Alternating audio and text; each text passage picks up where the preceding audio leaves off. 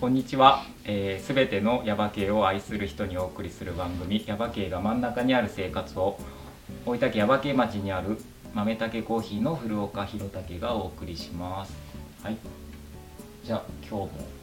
一緒にやってくれるのは、もちろんこの方です。はい。えっ、と前回も言った長岩城なんですけど、うん。あの進撃の巨人っていうお、漫画の世界観にそっくりでちょっと興奮しました花江です。はい、こんにちこんはに。ちは。えーっ と、二人とも知らないかもしれもう ない。ね、進撃の巨人はね、はっきり言って全くわからない。そうですよね、うんでもきっと聞いてる人にうん「進撃の巨人」ファンがいるかもしれないとそ思うってすると、あ、はいそうなのじゃあ長屋城行ってみようかなっていうふうに思うかもってこと思うかも私はちょっとおすすめしたいああその世界観が似てるってことなの、そうなんですよあの石積み櫓とかがちょっとすごい近いっていうか、そういうのが出てくるその「進撃の巨人そうですねなんかそういう感じのやっぱうん巨人と戦うから」、うんそういうところからこう狙い撃つようなうーんなるほどね、はいこの漫画 漫画実は漫画大好き花江が好きですお送りしますあおみ送たいりしな ちょっということねもう好きな人には伝えたいとそ思うって、そう花江ちゃんこれ挟みのたいですそうね話はまたね、はいあのこれはま漫画の好きなところ漫画特集みたいな やつをまあやたります負けたけのラジオ漫画漫画特集みたいなやつやった時にもう大いに語っていたでだすいねて、ゲストの人がねそうですね漫画好きだあったそうりそうしたらあそうそういうこともいいかもね、はいはいわかりました、はいじゃあ今日もえーっとやっていこうとは思いますけど、はい先週先週っていうか一回一瞬もしかしたら空いてるかもしれないんでちょっとこの時点であそうかはそうはいあれなんですけど前回から引き続きえーっと権城寺のはい村上ゆかしさんにおいでいただいておりますこんにちはこんにちはよろしくお願いしますこんにちは、お願い します。はい続きっていうことではい早速お話を伺っていこうと思いますけども前回は、えーっ、とねはい長岩城のお話が結構いっぱい出てきたあとゴンズそおうです寺ねのお話、まあ歴史のお話がうん割と多かったかなっていうふうに思いますけどすごいどうでしたか花ちめちゃくちゃ面白かゃっんたでめすちねゃくちゃ面白かったよねもうヤバ系引っ越してきてやっぱよかったって思いましねえ、たこれね、本当はねいっぱいまだまだお話があったんですこの実はこのインターバルの間 にだけどこれこのお話がめちゃくちゃ面白かったんだけども、うん、それは、まあね、はい、はいうん、もう秘密です秘密ですはいすいません秘密です秘密なんで、はいまあ、今日お話できるやつをはいまたお送りしていこうかなと思いますけども、ははいい今日はどんなお話かなと思ったんですけど今の長岩地区だったりのお話を中心にお伺いしていこうかなと思いますが、えー、と長岩地区あの権城寺さんのお話とかを、はい、中心にはいなんですけどもどうしよう今うんあのー権城寺さんそういえばねいろいろあそうですよねねあのー催し物催がし物多いですよねなんかね。もうそうですね。それはああのの和代さんあ今はもう和代さんが、あ和代さん、あはい奥様うんの和代さんはい、が中心になってもうすごいいろんなことをやられてますよね。んうそうですかね。ううんんそれはやっぱ、はいか和代さんがもう中心にもうどんどん何かを企画は企画をして、はいうん企画候補は和代さんでうんへーでそれにじゃあ引っ張られるようにゆかしさんがす。縁の下で頑張って ます。へー会場作りとか、うんあーセッティングとか、ああそういう感じチで、ラシを印刷とかあ。あああああゆかしさん発信みたいなやつはないんですかこうこれやるわそうですね。昔はもうこっち僕僕がこっちに帰ってきた頃は、はいはいなんかしたくて、はいいくつか企画してきたんですけど、はいはいだんだんと和代さんと一緒になったら和代さんの方がだんだんとうーん子供を育てる間はちょっと休んでましたけど、はいちょっと今うん楽になってから、うーん、はいあそうそうということはえっ、と岩井さんもちろんご出身長岩地区だから、えっ、と長岩小学校矢分中学校そうですでねまあ高校中、はいあ高校と高校から家を出たんですねああなるほど、そんはいで、でえっ、とどっか出られてそうですねで25歳で帰って帰きた、ってきて来られて、うんそれはじゃあもうやっぱりお寺をっていうことでってことですか ねそうですね行くとこなくて帰ってきた ん ですけどあのすいませんまあ帰ってきたんですけど、うん帰ってきて何をするっていうねうんあのはっきりしたビジョンはなかったんですうんうが、んやっぱりこう一つはアジアのあこんなこと話したらだんだんねなんか自分の話になっちゃうけいどやいや いやいやいやあのだってゆかさんのぜ話ぜでひすかぜらひしてください。あの出会ったのは豊田雄三っていうミュージシャンはあの、まあ、フォークシンガーはのい方の歌を聴いてから、そのつながりで環境の問題とか、いうんそういうことにこう興味のある、ああの人たちとのつながりができてきた、うんアジアンフェスティバルっていうのがあって、うんでそこで出会ったお寺のご住職さんとかお寺の仲間とかと友達になったところから、はいはいへー何かい、ろんなことが始まったなと思います。へだからこっちに帰ってきて一番最初に出会ったのは中津のえっと今はもうなくなったけど草根の会草根の会の中で、まあ、今中津に大地っていうお店なんですけど、はうんうんはいその大地の菅留美子さんーはいと会ったりしたところから、い、ろんなところがつながってきてでイベンントに関してはトうんその時の、まあえっと、今では和代さんの元、まあ、お友達だったんですけど私は別々に出会った、うんあの尾崎彩香さんっていう、うんまあ、タマっていうんですけど言っていいんかな、うんあのシタールの演奏とかを、うんうんうんえーっとするということで権城寺でしたのが僕が企画した第1回目のあのイベントだったと思います。へそーの時は中島信夫さんとかにいっぱい来てもらって、はいはいえーとっても盛大に、はいははいい、始まりましたへー1年に1回ずつぐらいいろんなイベントをこう、うんやってたと思うんでうすが、んうんうんうん結婚する前ですね、結婚する前あえあー結婚してから一時はあんまり動かなかったけどは今度は和夫さん企画で今いなるほど今もうすごくこうやってますよねそうだから我々が知ってる権城寺さんのイメージって、はいまあ、もちろんお寺だけども、はいそのなんかうんうんイベントを仕掛けてるっていうイメージ仕掛けてるっていうか、うんいつもなんか、うんでそれが和代さんが「今度これやるけど」とかってあーチラシ見せてくれてとかっていう、うんなんかそういう感じですそうよですねあの和夫さんは仕掛けてるっていう感じはあるかもしれませうん、ん彼女はしたいことをやってるのうんで、うん何かこう特別に思いがあってじゃなくて、うんうんまあ、やれるところでやりやすいよううにんやってるんだと思うんですうんうが、ん僕とすればあのそこでお寺を使っていろうんんなイベントとか映画会とか上映、ねうんコンサートとか、うんはいいろんなことを使ってますけど、うんその場所がこうあることがとても、うんはいあなんていうかなうんあのそこにいろんな人がやってきて、はいもう本当にいろんな人が来るんですよ。はいもうえーそれぞれによって興味のある人がうん興味がみんな違う関心事が違うので、うん違うことをやれば違う人がいっぱいやってういる、んうんうんでそういうこう場所ができることがとてもいいことやなと思うんですね。うんうんはいお寺って多分そのいろんな人が寄ってっていうもともとそういううんなん、かところっていうかだけどなんかもう今に暮らしてたらうん例えば俺らぐらいの世代でもお寺ってそんなにうんその行かないところみたいなうんうんだけどその昔々はやっぱお寺を中心にその村があって村の例えば子供たちは夜はうんおじちゃんおばあちゃんももちろん夜はうんで若い世代はそのなんかむうんお寺のことがあったらみんなで一緒にやるやっていう、まあ、みんながお寺に寄るっていう感じはあったと思うんだけど、うんそうですねもっとその小さい地域でね、うんだけども今あの権城寺さんがやられてるのもっと大きく見ていろんなところからもっとあ呼ぶ人もすごい遠くからも来るし、うんあのじょあのなんかなんかされる方もだけど、そうですねお客さんも割と遠くからも来られたりとか、そうですねももちろん地元の方も来られてると思うんですけど車の便利が良くなったのが大きいですよね。うんあの自分が小さい頃とかはもう地域の中だけでのうんうんしかもそれも人数も多かったのでうんうんうんそれだけでもういっぱいいっぱいだったのもありますけど、今あの、まあ、どこもそうです過疎化がそう進んでですねうんうで、地域の若い人がいなくなっても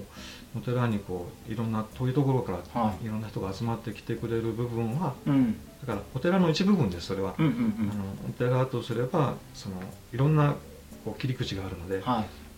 それぞれのところに集まってくる人の中でイベントに来る人っていうのはかなり遠くから来るう人んうが多いんです。うんそうですよねなんか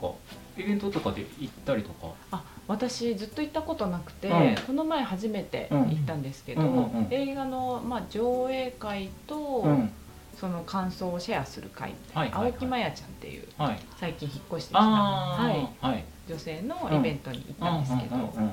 すごい綺麗なお寺でびっくりしましたあの上映会やる会場もすごい広いし、うんすごい大きいスクリーンがあって、うんあゆかしさんが一人で貼られたってそそうのなん時にでねすよ言ってこれをみたいな高さだしーそれやっぱそのねそうのん上映会とかもする何回もこれからもするだろうっていうことであのそうですね今まで何回かやってきた中で、うんあのこの前あうのん花江さん来てくれたボールンはうん、うんとても頑張った方だったと思いま すいやすごい立派でしたよもう大きい、ううんんおかげさまでとっても見やすかったです、うんそうねうんあのうー例えば例えばっていうかはいその東さんとかまうんあ和江さんが今そうやってうんイベントをこうななやってきたっていう流れありますけどそのゆかさんのその前の代のおお父さんとか、んその前もうんそういうやっぱイイベントとはその当時言わないかもしれないそそう,、いうのもやっぱりよくよろしそうですねあのどこもそうだと思うんだけど、んあの昔はテレビとかなかった時代は、はいはいお楽しみって言ったら旅芸人が来て、はい舞台をかけてとか、うん映画をするとか、うんうんそれこそ何十年か前も中島信夫さんがうちで映画したこともあって、はいはいはいはい、へええーもっと前は舞台かけてう、んであの旅役者がうん劇をしたこともあうんるし、うんうんあの人が集まって何かをする場所ではあったと思うんですスペースがあって、ははいいはいあとはあのテレビができてからは一時何もなかったと思います、あうん子供たちが遊びに来ることはありましたが、あうんあとゲートボールが盛んな時期はゲートボール場になっていましたえお寺のへーお寺のはい境ちょっ内とが非境内のところが、でー移動販売の魚屋さんがいて、ああはいで魚はい屋さんがやってきたりするとそこで一緒に買い物をして魚魚屋のおっちゃんもそこで一緒にゲートボールして遊んで行くなはんていうすごいこうゲートボール仲間が集まっていそういう時期もありましたなるほど、えーそれがどれぐらいの前ですか僕は中学校とかの時ですねあ中ー学校え高校ぐらいかなうん帰ってからやったかなちょっと覚えてないけどでもやっぱその頃は、ま、もっとやっぱ人もいてそうですねのちょっともっともっと活気があってうんみたいな感じですか、それこそそういう時はあ遠くから来る人じゃなくて地元の人たちが遊びに来る場所、うんうんうんえっと地域のゲートボール場ができる前の話ですあーうんあその後にそじのゃあ後ゲーにト地ボ域のーゲルー場トボーがルができて別でできてうちには来なくなってあーもちろんうちの中ではゲートボールのゲートが3つしか立たないのあ で4つはできないのであああ正規のゲートボールじゃないんですけあどーへえで子供たちがそこで野球をしたりしてうん遊んバドミントンしたりして遊ぶ場所へえやっぱそういうお寺ってだからそういう場所なんだよね、んそ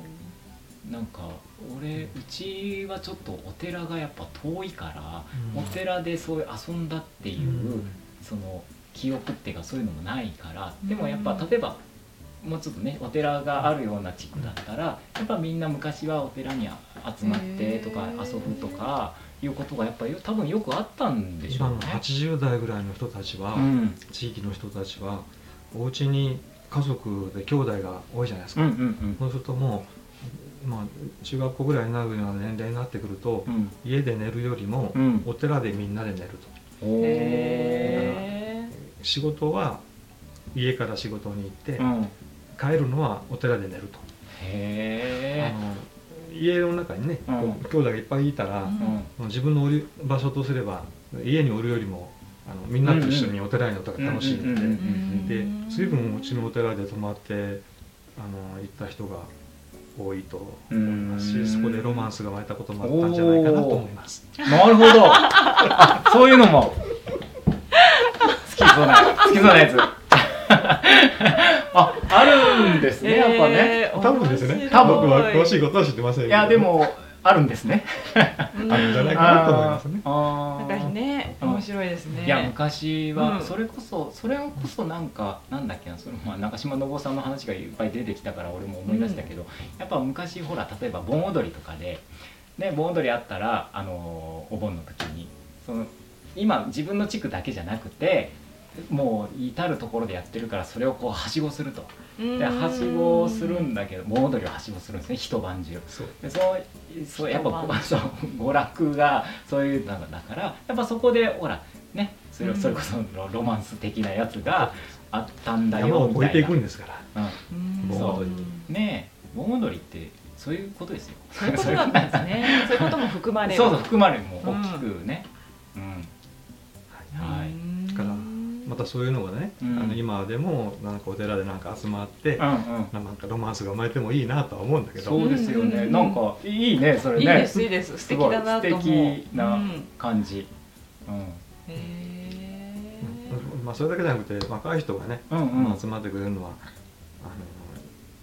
あの僕としてはいいなと思うんうで、んうんうんうん若い人だけじゃなくていろんな人が集まるそうですよねうんいやーどうです花井さんなんかこのいやなんかね話一つ一つがすごいなんか情景も浮かんで、うんうんうんすごい面白いこれやっぱ声がいいからじゃないこれがいいのもあるしなんだろうやっぱねすごい面白いですね、うんなんか本当小説を読んでるかのような感じあこういう感じだったんだなそうねみたい情な景が浮かぶってそうなんいいこと言ったあかも本し当れなないんかねこうイメージがすごく湧くんですよ、うんこんな感じで遊んでたんだろうなとか、うんこんな話をしてたのかなとかその夜集まって、うん多分わかんない俺もうんあのあの井頭さんにかなんかこうご住職さんのお話をちょっと聞いたあこうちとの父の話ね、うんううんんそうそう、うんなんかそういう話を聞くと、うんなんかこう情景が浮かぶっていううんお話のされ方っていうのはやっぱあるのかななんかうんね才能そう、うんうんやっぱこうそれがこうずっとこうつながってきてうんるだから今本当花江ちゃんが言ったことが確かにと思ったんだよ、ねえなんかうんそのなんか世界観に入り込んですごいこうやって見ち ゃって話聞いてましたもんずっとこうやってたまにふと我に返ってあ見すぎてると思ってそう 気をつけて気をつけてみたいな気をつけもう勘違いしちゃうからここでロマンス生まれちゃったら困るからだってこんなロマンいや本当面白いです、うんお話が、は い、はい私あと一つ聞きたいことがあるんですけど、、うんはいいはいですか、うんはいあのーお経っていうか、うんそのイベントやった時うも、んうん最初にゆかいさんと和代さんが、うんなんていうんですかお経みたいのをそうですね古いお経とはい、うんいうか、唱えるっていうかもうまるで歌ってるかのようなあ歌ですね歌ですねやっうんぱあれはう、んうんうんあれがすごくなんか不思議初めて聞いた、あそうなんですね聞いたことありますかえありますんない何の回なの、最近はうんお寺でいろんな会をするときに、うんうん上映会とか講演会とかあのコンサートとか、はいライブとかのえやるときには一番最初始まる前に「うんうんあの三キエ」っていうねはいあの古いパーリ語のお経、うんうあのんまあ仏法僧の三宝に帰依するうんうんあのブッダとダンマとサンガうにん帰依する、その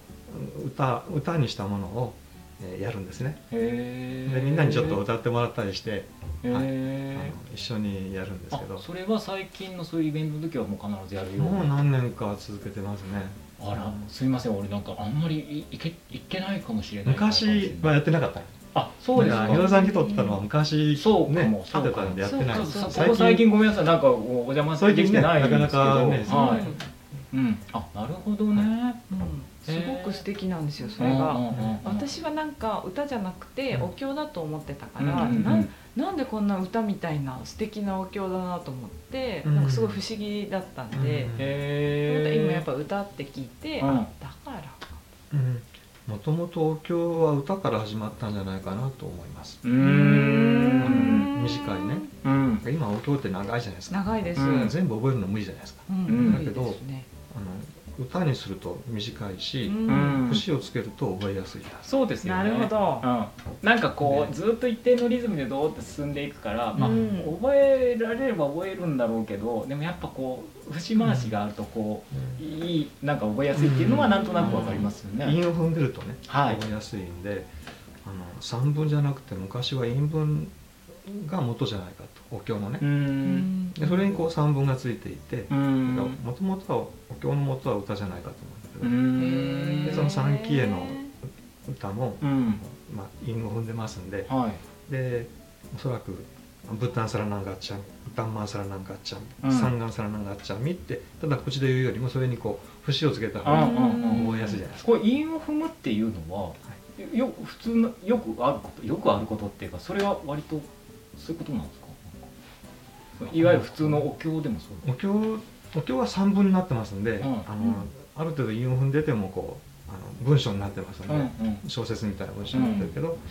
あの歌の部分はあるんですよね、お経の中に、はいはいはい、韻文の部分があってでその部分がまあおお経の中では中心だったかもしれない、ほら昔はそらあのこう書くための紙も文字もはいなくて、えー、と人が言ったことを全部、うんまあ覚えて、うん覚えたことを忘れないように繰り返しこう、うんあの確認するっていうこと作業が必要で、うんそのためにはこう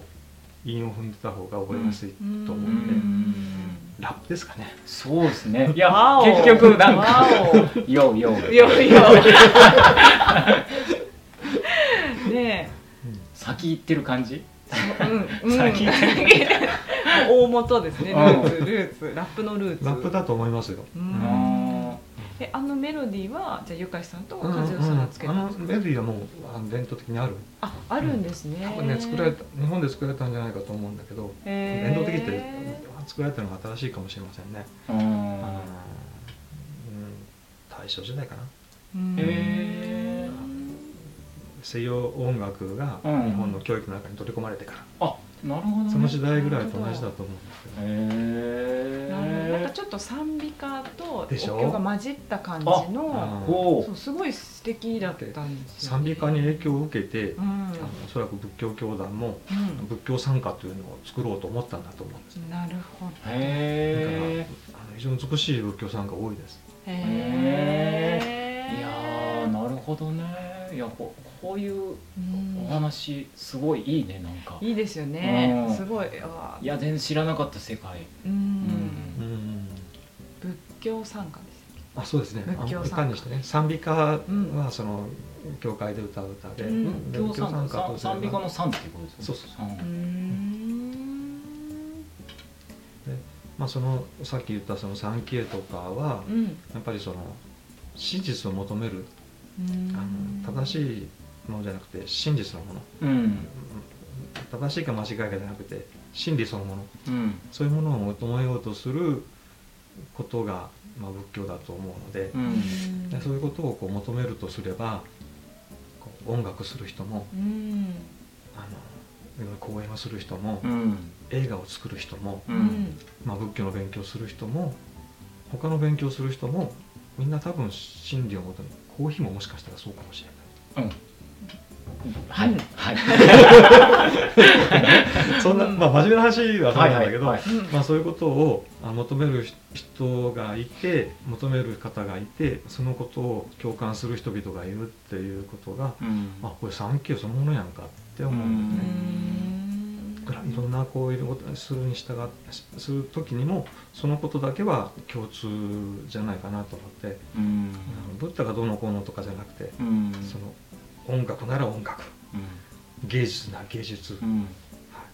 なんかそういうものをこうねなんかまとめる人っていうのはいいなって思うう。ーんどうですかうーんこ れなんか下手にコメントしづらくね感じになってきちゃったコメントぐらいなんかすごいなんかこういろいろそうですね、染みていってますというかまあ僕遊ぶことが好好きっていうかうんうん真面目に勉強するとかうんなんかそういうこと苦手で、うんなんかいろんなイベントでもいろいろんなこう講演会でもそこになんか遊びの要素が絶対必要だなと思って、はいはいうんうんはいだから遊びの要素の方向に僕はいつもこう動いていってしまうう。んうんうんなんかやっぱりそのそういう要素がないと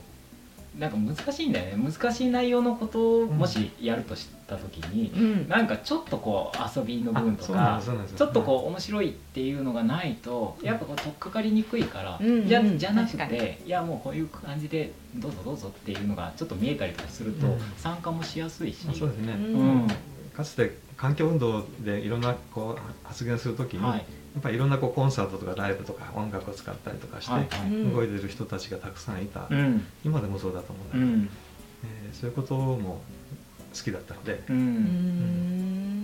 んなんかそういうねそのあ集まりとか、まあ、環境問題をやること時に、まあ、なんかどっちかっていうとこうちょっとこうもうどっちかにこう偏った感じの人たちが多くなっちゃうからそうするとこう、なんかこう取っかかりにくいみたいな感じになっちゃう政治的なねそうこそうう色があったりとうかん、でもそれになっちゃうともったいないんで、いやそんなことないですよともうちょっとこう気楽にうんフランクな感じでっていうのがちょっとあると、あその大事なところもあるんだけど、うんその間にねうんその空間っていうか間っていうか間っていうか、ううんんここでこう遊びの時間があった方が、うん、遊びってこうねうん、遊び大事じゃないですか車そのうハンドルでも遊びがそうそうそれすごい思います、こう遊びがこう人生の遊びが本当になる本ほ当どね全部遊んでますけどにいやいや遊びの時時間が本当に大事っていうのはまあ例えば俺なんかにしてもそのまあ例えば大学行った、まあ、浪人したとか留年したとか、そういうなんかちょっと一般の人から見たら無駄な時間、うんあとその就職がストレートできなかったとかあのねまあ、全部俺のことなんだけど、なんかもうそういう無駄な時間っていうのはいちょっと一般的に言ったら無駄かもしれないけどでもそういう時間もすごく大事で今となって思えば、まあその時はまあもしかしたら辛いって思う人もいるかもしれないけどでもやっぱそういう時間もねあってそしていそのさっきの人生の遊びの時間みたいなやつっていうのがなんかこうより深くこう分かってくるっていうかもあるからなんかねすごいよくだから車のそのハンドルの遊びっていうのも俺も実は結構よく使うんですようんその方は。あれがないと、うん、うんもうだってこうこうなってすぐにこうハンドルが切れてたらもう大変だから、うんだから少しこうそうかあのこれぐらいの余裕があった方があのいいねまあアメリカのとか車とか特にハンドルの遊びがこんなにあるみたい な、そうなんだえーそうだって直線道路が多いかあーらだからまっすぐ行く日本ぐらいの遊びだったら、うもんう大変だからうんちょっとぐらい揺らしたところでまっすぐ行ってくれないとみたいな、うん昔ねそういう話聞いたことがあるんですけどへだーから まあ変な話だけどだからいやとにかくそのハンドルの遊びみたいな話っていうのをよ結構俺も答えることにしたりとかするんでなるほどなるほどとかつってへえうん、ここも空間もそうですよね、そうですうんだからやっぱりうんコーヒー飲みに来ていただいて、そんでなんかやっぱゆっくりしてもらうのに、うんなんかこうあ遊びに来るじゃないけど、ちょっとこうゆったりした時間を作るのに、なんかあの入りにくかったりちょっとこうなんかあの入り口からしてちょっと敷居が高いなとか、なんかそういう感じじゃなくて少しこうあのすんなりいけるようになんか我々もちょっとこう見えないところでサポートできたらいいなっていうふうにちょっと思っててだからそういうお話とかねだから遊びの話とかもずずっと聞いてて、なるほどなるほどやっぱりうんゆかしさんは素敵な人だってね、 うんと思ったりとかしてたんだけど、うんあれじゃんはい もうちょっとそうですね、うんもうなんかすごい満足感で満足今はいそうなんか目がハートになってるね何もなん言か葉が出てきません 大丈夫目がハートそう俺なんかもうここでロマンスが生まれないかと誤解思がっ生まれちゃうんであそうかやめてくださいあそうか いやすごいもうね、うんなんかやっぱ人生経験の豊富な二人にいやいやろ俺ろこはやっぱもうねやっぱおうん寺のご住職のお話ご住職の話ご住職はもうやめてほしい仕事ではまあ志学もそうやけどゆかしちゃんって呼んでくれてて、うんうんまあ、ゆかしくんとかゆかしちゃんとかもフうんうんァーストネームで呼んでくれるのが地元の人で、あの遠くなるにつれてご住職とか呼ぶようになって、まあそうですまあで もいやいそうなやんですでねもねなんかうん、うんやっぱそうお話聞くことってうんそのちょっと関わりがなかったらないんだけどもうんやっぱりやっぱり面白い話を持っている、うん面白いっていうか、うんちょっと深みがある話だったりとかちょっと聞いてよかったなっていう話とかこうあるんだよねだからこの機会ってうんやっぱりいろんな人にシェアしたいなと思うし、うんこのラジオの機会っていうのもなんかこれはやっぱりやってよかった今日改めて本当に思った日でした。本当ですね、うんと思わない本当なん本か当いやもうめちゃくちゃ思ってます、うん、目がハートになってるから気に入っちゃったあ気に入っちゃっそたうそれ今日今日気に入っちゃ気に入っったまあまあそんはない高橋さんのお話でしたけどいや面え白かーっったとねうんちょっとまだまだいろいろお話聞きたいことうんあるんですがうーんまた次にそうですねまた出まていたたまだたき出たていいでただすいねまあぐるっと多分すると思うんでまた出ていただきたいなっていいですか思いままあねまお話できるやつでご縁がありましたぜひ そうそううんまあいうことではい今日はえっと権城寺長井間の権城寺のはい村上ゆかしさんにはい来ていただきまして本当にありがとうございましあた。りがとうございましたありがとうございます。うんはい、はいということで、はいえっと今度じゃあ次のえっとゲストの方をはいえっとゆかしさんにえっと紹介していただくっていう方ことなんですけど、はいえっとなんか誰か考えてそうですね、はいまあちょっとこんな方どうかなと思って、はいはいちょっと見せて。うんしたんですけど、はい。いっぱいあり、いっぱいい ますね。すごいいっぱい広げましたね。なんかえーっと、へえまあ、そうですよね。うんえーっと、うんうんあ、赤線引いた人がいいんじゃないかみたいなこと ですか。じゃまなあくて。、どうかなと思って1番2番ってこう考え私てでくれもてめちゃくちゃこの人推しですこの人欲しい。はいあ会ーった。時毎回誘っ てますあ、本当に。実はあ、でもやっ僕もぱ好 り。きなんだけど、ねえまあはい、はい。そうですよね。と、まあ、心当たりも確かにそうですよねっていうところうんと。えっと、この方は俺わからないかも。えっと協力隊の方かあなーとあ、あ、あ、とあ、うんあのはいうん、私はもいこの前初めて一回お会いしました、うん、うん、ううんん。えーっと、ああ、同じ地区のですね。はい。すごいいっぱい。ねえあの、いゆかしさん的には、こ、誰が。みたいなのあります。うんこの人を推したいなみたいな人とかあります。へうえ、ーんなるほど。じゃあ、ちょっとその辺のラインで。そうですね、うん。うんうん面白そうな人まあがちょったとくさんいる、そうですねう。んちょっとじゃあこれはいっぱい出てきちゃったん ではいあ後ほどそうですね、決めましょはう。い、はいはいわかりました。ありがとうございます。はいはい、いいでしょうか、はいはいは大丈夫いです。じゃあそういうことで次回はえっとどういう感じになるか誰が来るのかちょっとたくさんいるんでど誰になるかはちょっと全然まだ今のところわからないですけど次回お楽しみにはい、していただいて今日は心当たりにしようかなと思いますけどもお知らせを。そうです、はい私一個お知らせはさいっき思ったんですけはど、いはいは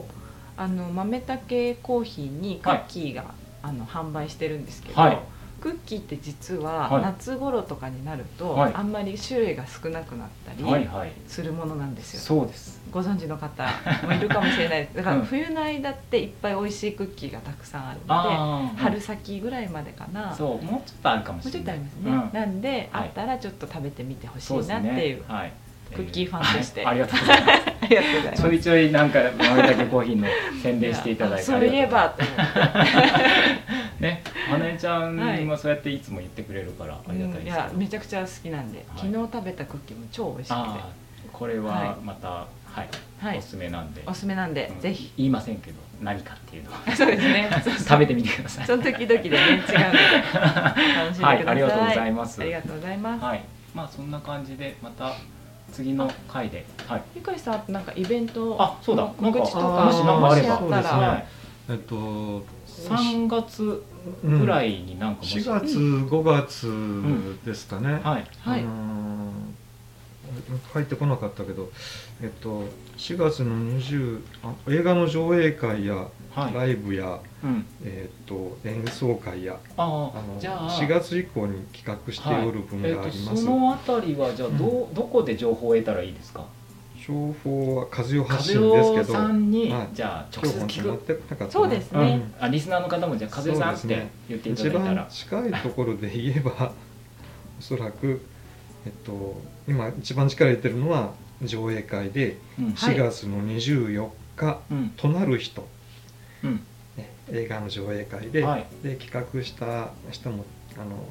講演会もあって、うんうんうんシェアの会もあってっていうのをはい企画していはい、わます、かりました。じゃあそれはまたえっと機会あったらこちらでもそうですねお知らせしたりとかまたお願いしはまいす、わかりました。ありがとうございました。じゃあえっと今日改めてはい村上ゆかしさんでした。ありがとうございました。ありがとうございましお世た話になりました失礼しましたはいありがとうございましたじゃあ今日はこの辺にしたいと思います。はい、はい、ありがとうございました。さよあなりらがとうございました。この番組はコーヒーが真ん中にある生活を豆たけコーヒーの提供でお送りしました。